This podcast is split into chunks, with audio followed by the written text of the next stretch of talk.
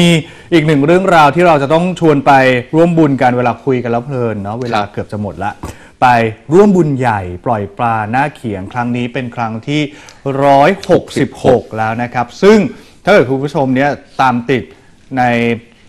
เพจของดรตนายเอง ค ห รับ รือว่าของทำดีโทเองเนี่ยก็จะเห็นว่าเราจะมีการปล่อยปลาหน้าเขียงเนี่ย ปล่อย กันอยู่ ปลาเนี่ยเป็นแทบจะเป็น เป็น วั ป ฒ ระ น จ ธรรม ำ ขององค์กร เออวัฒนธรรมองค์กรก็คือไปกันบ่อยมากปล่อยกันตลอด ก็ปล่อย อืมทุกที่ที่ ป ไป ลาตัวแค่ ต้ นิ้ อง ว ปล่ก้อยอยเขาหาได้ ปลาตัวแค่นิ้วก้อย นะครับ ก็ปล่อย ใช่ ซึ่งเดี๋ยวถ้าเกิดเราไปเอ่อเราจะมีการปล่อยปลาแซลมอนด้วยใช่ไหมฮะถ้าเกิดไปแบบ เคยมีการพูดคุยเหมือนกันแต่คิดว่าคงเป็นไปไม่ได้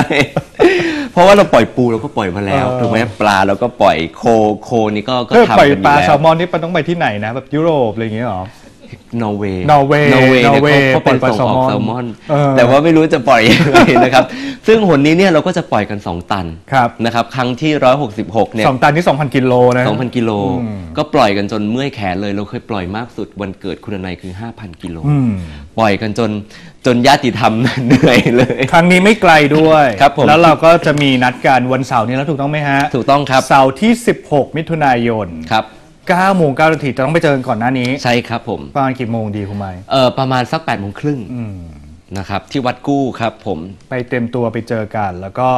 เอ่อวัดกู้ปักเกร็ดนนทบุรีตรงนี้เอง ไปร่วม ครับ สวดมนต์คาถามหาจักรพรรดิคาถามงกุฎ พระพุทธเจ้า แล้วก็นั่งสมาธิกันก็คือทำกันในบริเวณวัดกู้เลยใช่ ใช่ ไหม ครับผม จริงๆเนี่ยผมอยากจะให้ชักชวนไปบางคนอาจจะรู้สึกว่าเฮ้ยต้องสวดมนต์ต้องนั่งสมาธิ จริงๆ เราไม่ได้ทำแบบยาวนานมากนะพี่ แต่เราทำเนี่ยเพื่อให้